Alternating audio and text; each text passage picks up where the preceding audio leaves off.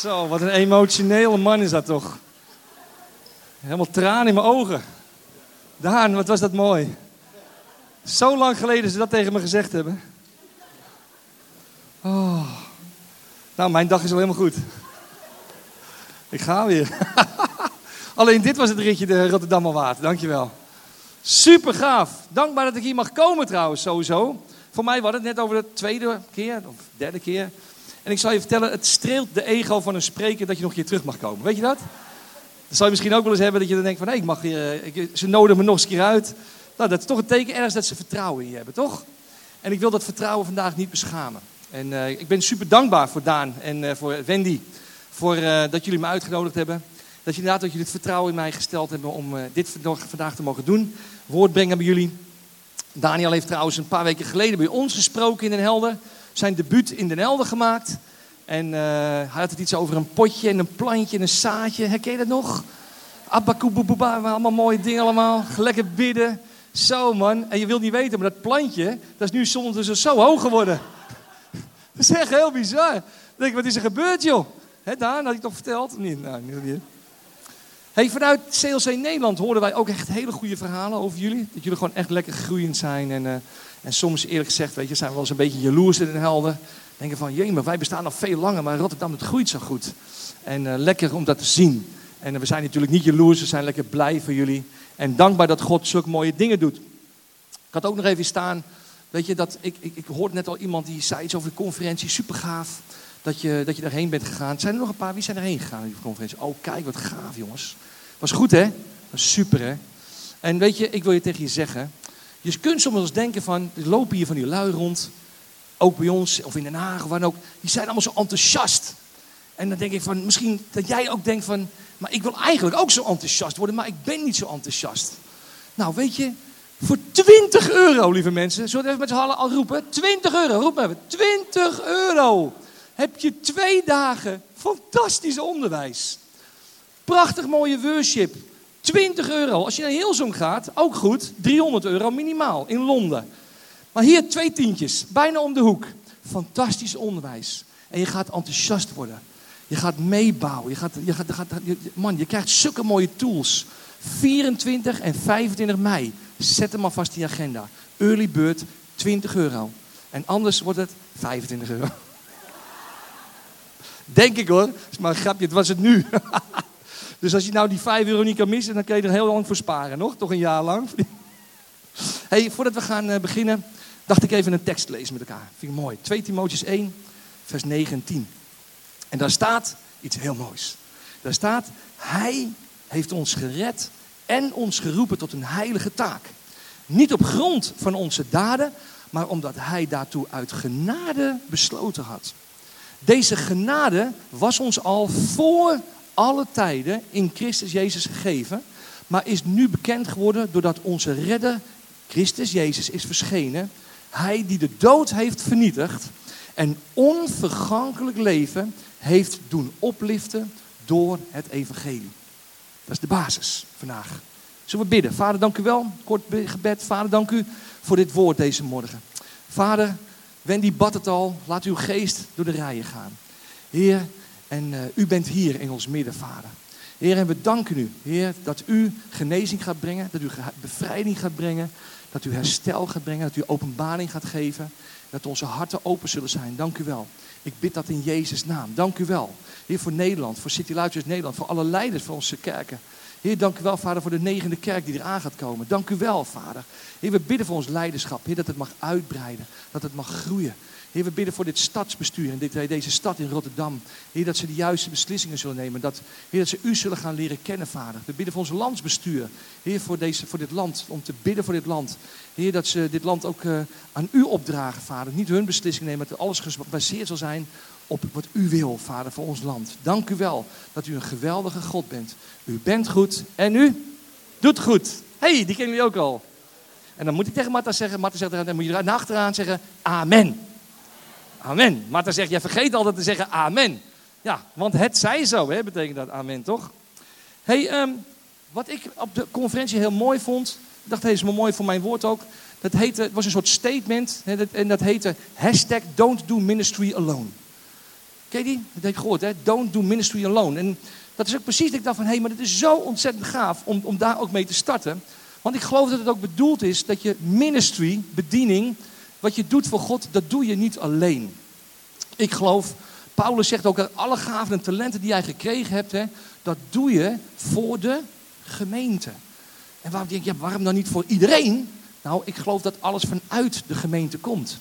Ik geloof namelijk, weet je of je het ook wel eens gehoord hebt, dat de gemeente, de kerk, jij dus en ik, de kerk, wij zijn voor heel veel mensen de deur naar de hemel. Geloof je dat? Kun je daar aan mee zeggen? Jij bent de deur naar de hemel. En dat vind ik zo mooi. We zijn samen het lichaam van Christus. En ik wil nog een stukje met je lezen, even uit die tekst. Dus hij, hè, God, nogmaals, staat niet op de beamer, maar hij, er komt hij, hij heeft ons gered. Er staat, woordje, er staat iets bij. Er staat en geroepen tot een heilige taak. Niet op grond van onze daden, maar omdat hij uit, uit, uit genade daartoe besloten had. Als hij, als hij dat niet uit genade besloten had, dan waren we hier met z'n allen niet geweest, toch? Hij, hij heeft ons die genade geschonken, hij heeft ons gered. Maar het is ook zo mooi dat hij zegt, hij heeft ons ook geroepen tot een heilige taak. En ik heb serieus, ik heb, ik heb echt dat ik dit weer las. Toen dacht ik, ik heb echt minutenlang zitten kijken naar deze tekst. Turen, nadenken, openbaring zoeken van Heer, hoe ga ik die gasten in Rotterdam, CLC Rotterdam, nou vertellen dat als je moet werken, dat het genade is. Als je moet dienen, dat het genade is. Dat zou je toch op je, bij je baas ook niet zeggen. Dankjewel, baas, dat je zo genadig bent dat ik mag werken. Toch? Als ik heel eerlijk ben, zit ik liever in. Net zoals Pastor Erad op een uh, mooie boot in Zuid-Frankrijk met een biertje. Op een tropisch eiland het hele jaar. Niks te doen. Even eerlijk. Dat is genade. Maar het is, maar het is, het is waar. Zelfs die baan. Ik moet elke dag naar die stomme nieuwe haven bij ons, naar die, naar die marineschepen langslopen. En moet ik weer naar mijn werk en denken, eh, soms, maar nee, dank u wel, Heer. Het is ook uw genade dat ik die baan heb gekregen. Hij heeft mij geroepen tot een heilige taak, ook op mijn werk. Toch? Wij zijn de kerk. Hij heeft mij geroepen tot een heilige taak. Dus zo mooi, maar hoe, heb ik dat, hoe kan ik dat jullie dat nou wijs proberen te maken? En dat ga ik proberen vanmorgen. Is dat goed? Dus ja, ga ik, ga zo mee, ga, ga lekker door. Uh, het was echt een strijdpunt voor mij. Weet je, want wat ik belangrijk vind, is dat je vanmorgen heel goed in je oortjes knoopt. Dat dienen, geroepen zijn, helpen, meebouwen aan Gods koninkrijk. Dat doe je in eerste instantie niet voor God, maar dat doe je voor je, voor jezelf. Het is voor jouw bestwil dat jij niet alleen geroepen bent, maar gered bent, maar ook geroepen. En dat jij meehelpt in Gods koninkrijk. Dat is, dat is, dat is voor jouw bestwil. En weet je, er, was, er zijn heel veel mensen, ehm, ook in Den Helden, waarschijnlijk ook in, in Rotterdam, weet wel zeker. Ehm, die hebben, je kent al het verhaal van Martha en Maria. Ken je dat, verhaal? Lucas 10 staat het ergens ook. Dan, dan, dan Maria, die zit eigenlijk de hele tijd lekker aan de voeten van Jezus. Lekker intiem, weet je, heel veel van Jezus ontvangen. En Martha, die probeert zeg maar het Jezus aangenaam te maken. Die is de in die keuken bezig, lekkere koekjes bakken en Jezus maar eten en lekkere dingen.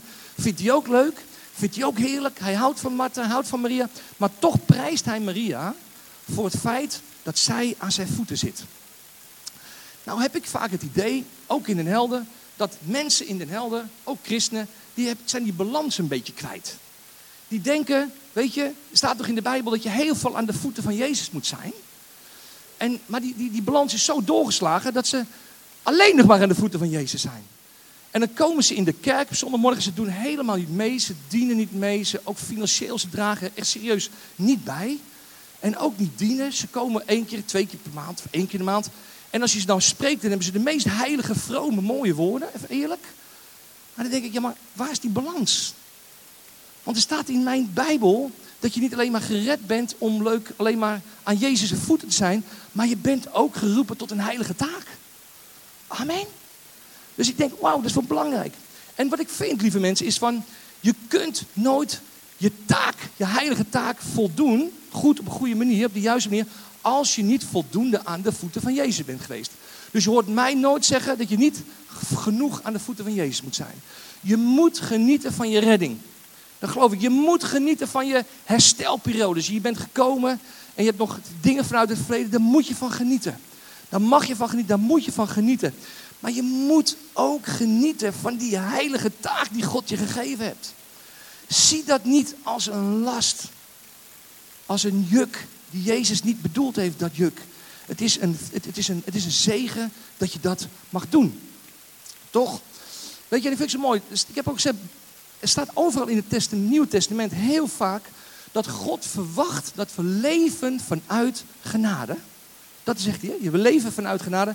Maar we moeten tegelijkertijd, zegt hij ook heel duidelijk door deze tekst heen, we moeten ook onze redding bewerken.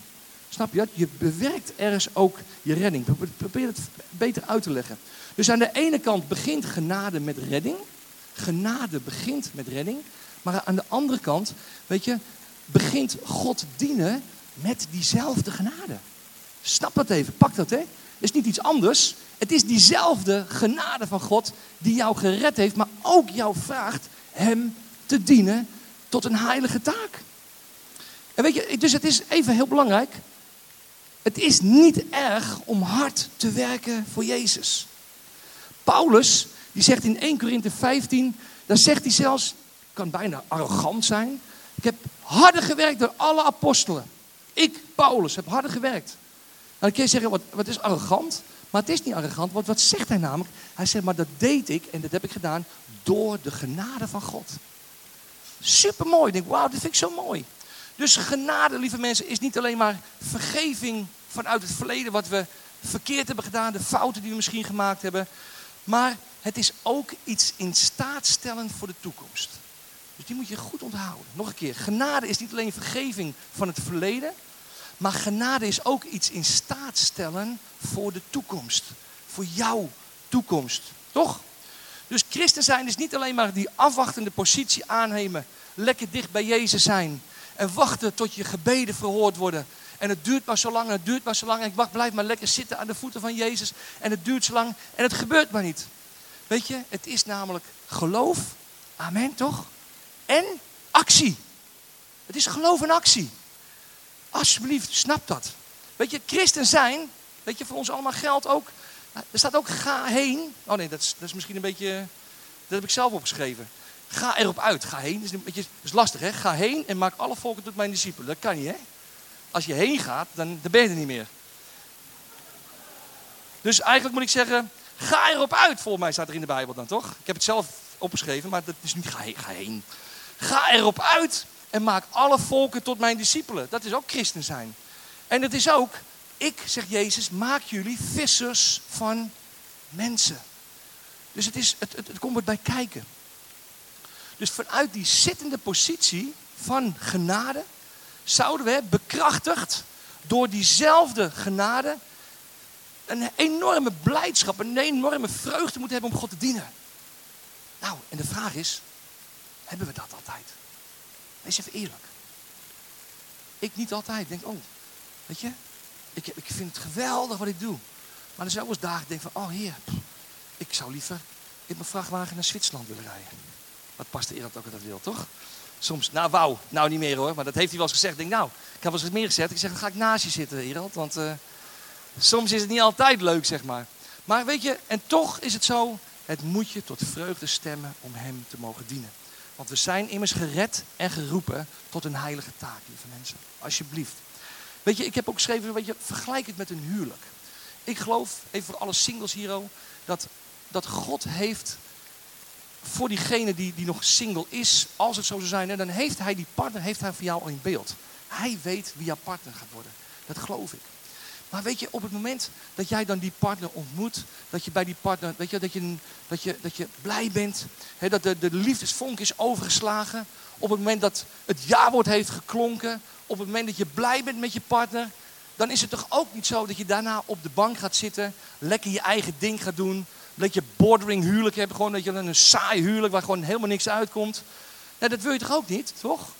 Nee, weet je, daarom is het woordje trouwen, het woordje trouwen is een wat is dat in het Nederlands? Een, een werkwoord. Zeggen we wel eens, hè? Het is een werkwoord. Een goed huwelijk betekent werken. Dus niet alleen maar de genade dat je je partner hebt ontvangen. Nee, maar in die genade dat je partner ontvangen hebt. Ook hier is hetzelfde principe. Werk je aan je huwelijk.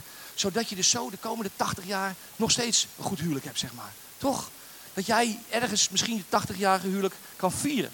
Want dat geloof ik namelijk. Als je zo mee omgaat, dan gaan heel veel mensen. We worden steeds ouder, hè? dat weet je nog niet, maar uh, ik spreek ik uit in geloof.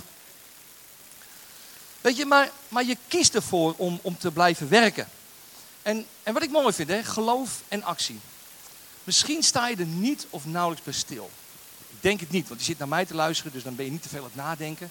Maar dan ga je, dan ga je zeg maar, ik ga het je nu vertellen. Je staat er waarschijnlijk niet bij stil. Maar de reden dat jij hier vanmorgen bent, komt omdat hoogstwaarschijnlijk iemand jou hier ooit heeft meegenomen. Voor degene misschien die niet uit Den Haag komen zijn meegenomen. Dus die kerk, maar heel veel mensen die zijn meegenomen door iemand anders. Luister goed. Het was dus door het geloof en de actie van iemand anders dat jij hier bent gekomen. Dat misschien jij hier bent gekomen. Misschien, dat jou, misschien als je ouder bent dat jouw kind hier is gekomen. En dat door jouw kind jij hier bent gekomen. En dat misschien dat jij hier bent gekomen dat jouw vriendin weer is gekomen. Snap je? Het is het geloof en de actie van iemand geweest die, die gezegend is door deze kerk. Waardoor je nu zeg maar in een enorm stuk vrijheid bent gekomen. Dat je Jezus bent gaan leren kennen, toch? En dat heeft die persoon gedaan vanuit die heilige taak die God hem gegeven heeft of haar. Dat, dat is die heilige taak. Het was niet alleen maar geloof, het was geloof en actie, toch? Zo mooi. Wat uiteindelijk je ziet dat jouw geloof en jouw actie tot goddelijke resultaten leidt. Ik heb het zo vaak ook meegemaakt in hel dat mensen mensen meenamen en dat ze uiteindelijk op het podium stonden, zich voorstelden, huilen. Weet je, dank je wel dat ik een nieuw gezin heb gevonden, een nieuwe familie. Ik ben zo dankbaar dat je mensen ziet groeien, dat je mensen mee ziet gaan dienen, dat mensen levens veranderen. En het komt omdat iemand iemand meegenomen heeft. Geloof in actie, hè? ze kunnen we wel zeggen. Nou weet je, ik, ik geloof dat God ons heeft ons gaven en talenten gegeven die we, die we allemaal kunnen gebruiken. Ook in de wereld rondom ons. Hè. Dat kan zijn heel erg dicht bij jou in de buurt. Maar het kan ook op je werk zijn. Maar het kan ook heel ver weg zijn soms. En ik wil je wat laten zien om even jezelf even te, te motiveren ergens. Ze zeggen wel eens van de week op de conferentie ook. Hè, je moet het eerst horen, toch? En dan ga je het pas zien. Als ik tegen jou zeg, morgen wordt er 150 miljoen euro op je rekening gestort. Wie zou er, als je dat hoort, ze komen even langs, wie zou er van zijn stoel vallen? 150 miljoen euro, mensen, kom op. Wie zou er gewoon op zijn stoel blijven zitten? Hmm. Wie? Oké. Nou, ik had een beetje meer, jammerlijk voorbeeld. Oké. Wie zou er heel graag 150 miljoen euro op de rekening willen hebben? De helft. Is het nog niet genoeg? Nou zeg, wat heb jij voor kerk joh? Wat zijn dat voor gulzige mensen? Jemig. Nou, heer. Oké. Ik heb een plaatje. Dit is de aarde. Als het goed is. Kijk, daar komt hij. Op mijn uh, dia was je heel mooi. Oké, luister. Er leven op dit moment tussen de 120, tussen de 100 en 150 miljoen straatkinderen op deze wereld. Hmm. Veel hè? En daarom zeg ik net, als je nou zegt 150 miljoen euro op je bankrekening. Yes! Ik zou helemaal uit mijn dak gaan, denk ik. Maar als ik zeg 150 miljoen straatkinderen, hmm, zeg me niet zoveel. Toch? Ik heb een berekening gemaakt. En dat is het volgende. De, de aarde heeft een omtrek van ongeveer 40.000 kilometer. Als jij met een vliegtuig over de hele aarde wil vliegen, dan doe je daar ongeveer 40 uur over. Wie heeft er wel eens 40 uur achter elkaar in een vliegtuig gezeten? 40 uur achter elkaar in een vliegtuig.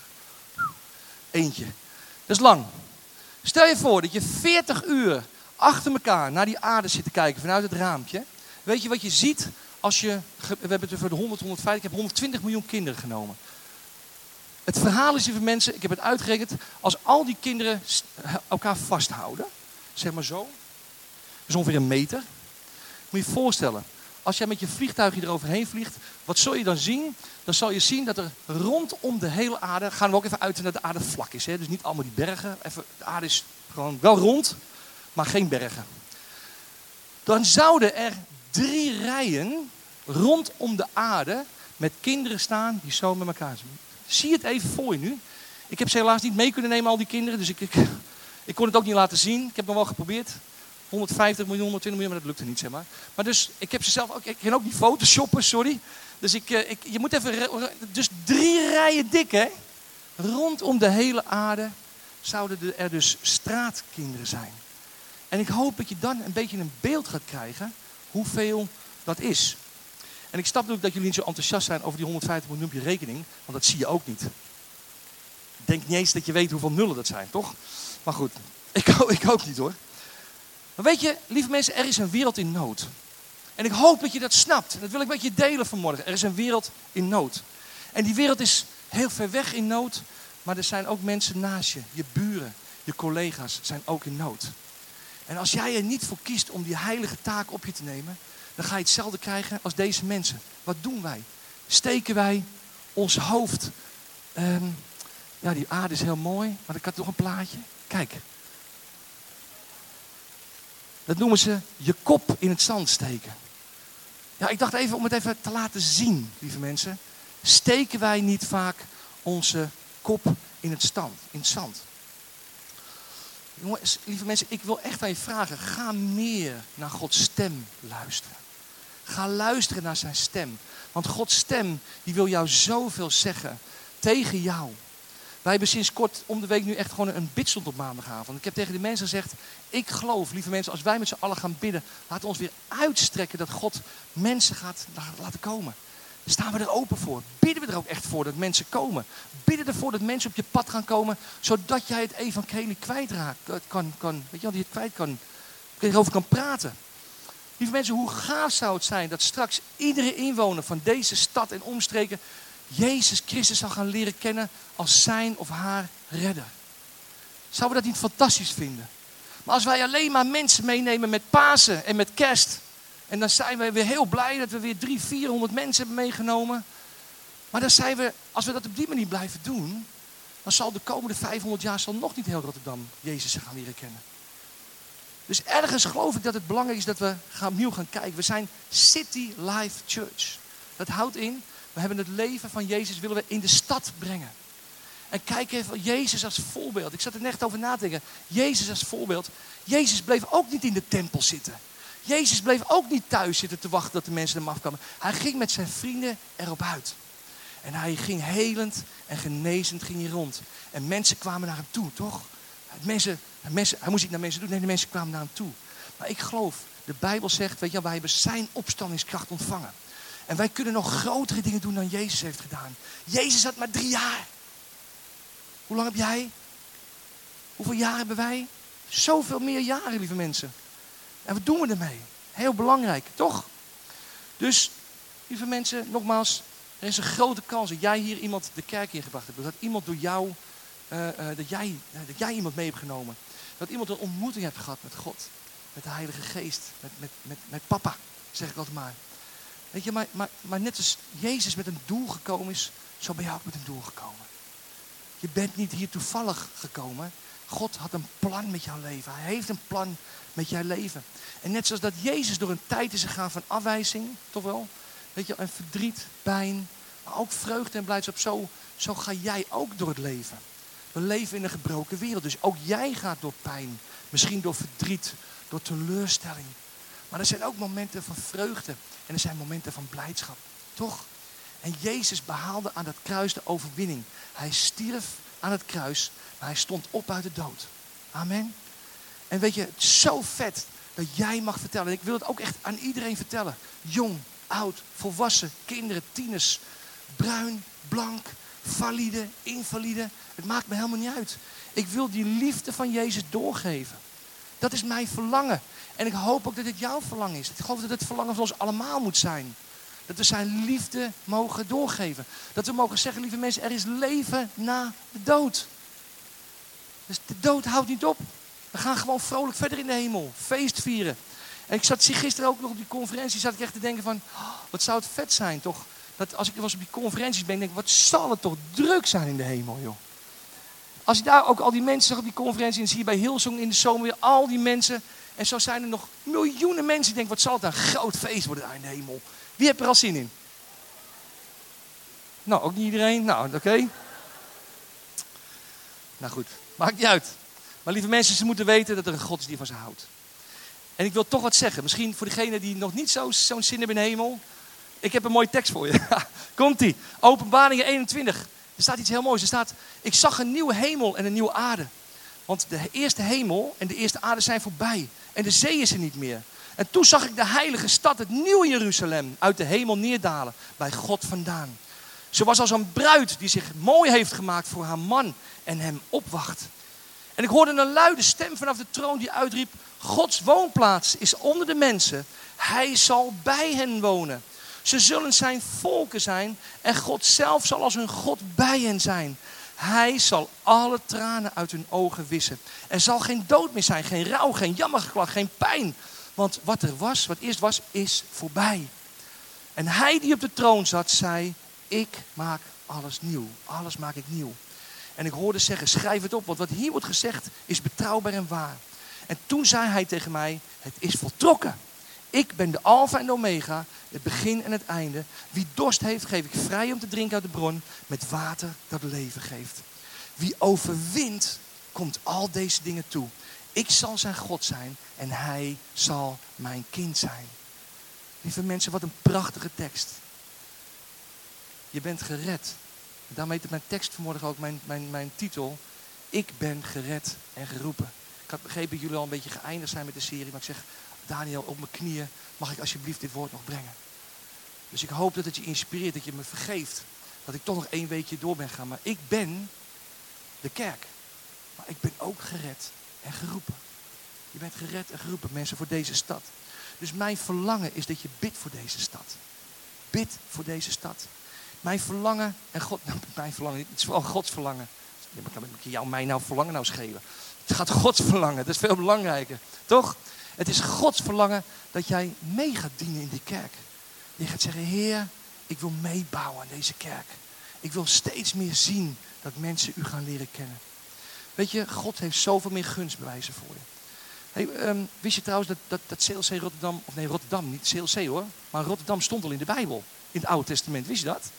Geloof je me niet? Lees mee. Jeremia 29 vers 7. Er staat hier echt. Bid de Heer voor Rotterdam. De stad waar jullie, naartoe waar, waar, jullie naartoe gebracht zijn. Doe er je best voor dat het goed gaat met die stad. Staat er echt. Want als het goed gaat met Rotterdam, zeg we met z'n allen zeggen, dan gaat het ook goed met, zeg maar, met mij. Oké? Laatste stukje, doen we met z'n allen. Want als het goed gaat met Rotterdam, dan gaat het ook goed met. Nog één keer. Als het goed gaat met Rotterdam, gaat het ook goed met. Mocht je nou niet in Rotterdam wonen, vul dan je eigen plaats in. Want dan zeg je, nou, ik woon niet in Rotterdam. Gaat het weer niet goed met mij? Ja, zal je dat zien? Woont er een in hoek van Holland? Ja, waarom staat hoek van Holland weer in de Bijbel? Nee hoor, dit was maar een grapje. Dit was voor de Israëlieten bedoeld. Maar het principe geldt nog steeds. Toch? Weet je, nogmaals. Ik, ik, ik, ik denk dat, lieve mensen, vaak niet beseffen hoe groot de invloed is van, ons, uh, van onze, wat, wat de kracht wat we hebben. Als je praat over invloed, hè, impact. Iemand zei het gisteren, gisteren op een conferentie ook nog, die, Amerikaan. Het World Trade Center, 11 september 2001, had een enorme impact. Toch? Over de hele wereld. Impact. En impact is wat op dat moment gebeurt, maar invloed is wat er daarna uitkomt. En als je ziet, ik weet niet of jij wel eens naar Schiphol gaat, we zijn 17 jaar verder en ik zie nog steeds de invloed van wat daar gebeurd is. Dus het heeft een enorme invloed. Laatst is een kind van een kennis van mij, een jonge man, die is overleden door een treinongeluk. Het was een enorme impact bij ons in, de, in, de, in Den Helder. Maar de invloed die het op de ouders heeft nog steeds. Ik ben tot bekering gekomen 16 jaar geleden. Wat een impact dat ik de liefde van Jezus ben gaan leren kennen. Maar wat een invloed heeft het nog steeds dat ik hier mag staan. Weet je, en zo geloof ik dat jij ook invloed hebt. Maar belangrijk is, hoe wend je jouw invloed aan? Het kan genezend zijn, het kan herstellend zijn, maar het kan ook heel vervelend zijn. Het kan ook mensen pijn doen, jouw invloed. Dat je schade maakt, dat is niet goed. Wat voor invloed heb jij? En ik wil een beetje gaan afronden. En ik vond het zo mooi, ik heb hem niet op de beamer gezet, bewust want ik wil graag dat je luistert. Weet je, ik vind het ook belangrijk, mijn invloed in mijn rol als vader. Vond ik zo mooi. En er staat iets heel moois. En er staat er, het stukje wat ik laatst las, dat ging ook over een vader. Het zijn kind. Dan moet je luisteren wat er staat. Ik wil voorzichtig zijn. Want voortdurend volgt een kleine vriend me op de voet. Ik ben beducht voor een zwalkend bestaan. Uit vrees dat die kleine dezelfde weg zal gaan. Ik kan niet ontsnappen aan zijn ogen. Misschien herken je dat hè, als je zo'n kleintje hebt, toch? Herken je dat? Ik, uh, ik, ik kan niet ontsnappen aan zijn ogen. Hij probeert me in alles na te doen. Ik wil worden als jij, klinkt het uit de mond van die kleine vriend die achter me aankomt. Ik wil beseffen dat terwijl mijn leven, de zomers en de winters zich aaneenrijgen, ik bezig ben te bouwen aan de toekomst van die kleine vriend die achter me aankomt. Ik hoop dat je dat beseft. Wat een invloed jij hebt. Bij je kinderen, je partner, je vrienden, je collega's, je medestudenten, je klasgenoten als je een tiener bent. Jij hebt zoveel invloed. je bent geroet, gered en geroepen, lieve mensen, tot een heilige taak. Zo mooi. Dus de vraag is niet of je invloed hebt. De vraag is hoe jij je invloed aanwendt. Efeze 4, vers 14 is later af te sluiten een beetje nog. Ik zeg ook drie keer afsluiten, zeg ik thuis in de helft ook altijd. Zullen dan niet langer dan we zullen niet langer uh, als kinderen zijn die zomaar van gedachten veranderen. Nee, maar we laten ons dan ook niet meer door alles beïnvloeden. Kies voor het goede, lieve mensen. Kies niet voor goed, maar het goede. Er zijn zoveel dingen die op je af kunnen komen, die goed kunnen lijken, maar het is niet de stem van God. Besef dat goed alsjeblieft. Want alleen als je het goede doet, dan gaat God je zegenen. Alsjeblieft. Ik ben dankbaar dat God mij laat groeien in mijn geloof. Dankbaar Jezus, dank u wel. Dank u wel, Heer, dat u mij niet afrekent als ik fouten maak. Dat hij jou niet afrekent als jij fouten maakt. En dank u wel, Heer, dat ik u beter mag leren kennen. Dank u wel. Dank u wel voor de invloed die ik mag hebben. Gisteren zei ze deze tekst zo mooi. In, uh, op de conferentie ook. En die had ik zelf ook al in mijn, in mijn woord staan. 2 Samuel 7. En dan staat er. Are you the one to build me a house to dwell in? Ben jij degene die mij mijn huis wil bouwen? Lieve mensen, God geeft ons de eer. Luister goed, alsjeblieft. Hij geeft jou de eer. En hij heeft jou de genade geschonken om hem te mogen dienen. Dus ik wil tegen je zeggen, zoek die balans tussen Maria en Martha. Wees niet te veel Martha, maar ook niet te veel Maria. Zoek die balans. Ga doen wat God van je vraagt. Leef gered en geroepen. In Jezus' naam. Amen.